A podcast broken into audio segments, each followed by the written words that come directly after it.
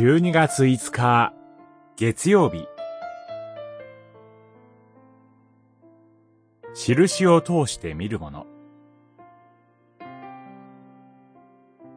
ヨハネによる福音書、一章。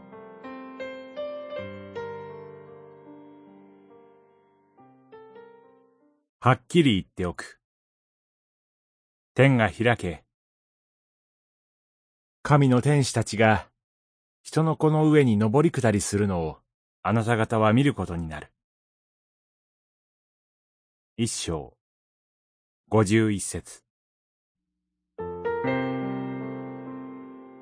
ヨハネによる福音書は、主イエスのなさった奇跡を奇跡とは呼ばずに印と呼びます。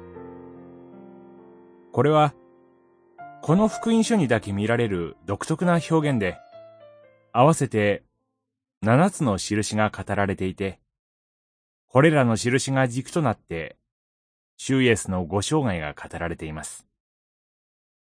印は、示しているものがあるということを意味しています。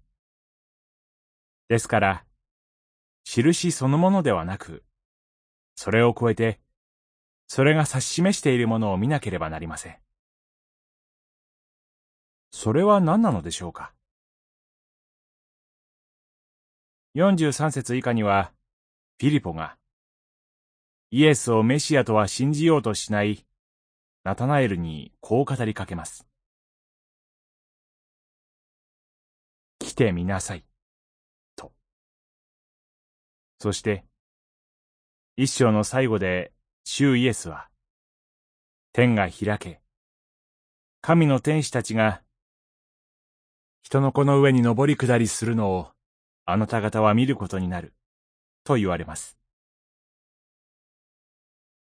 主イエスを信じる者たちは、その旅路の中で天が開け、神の天使たちが人の子の上に登り降りするのを見るようになります。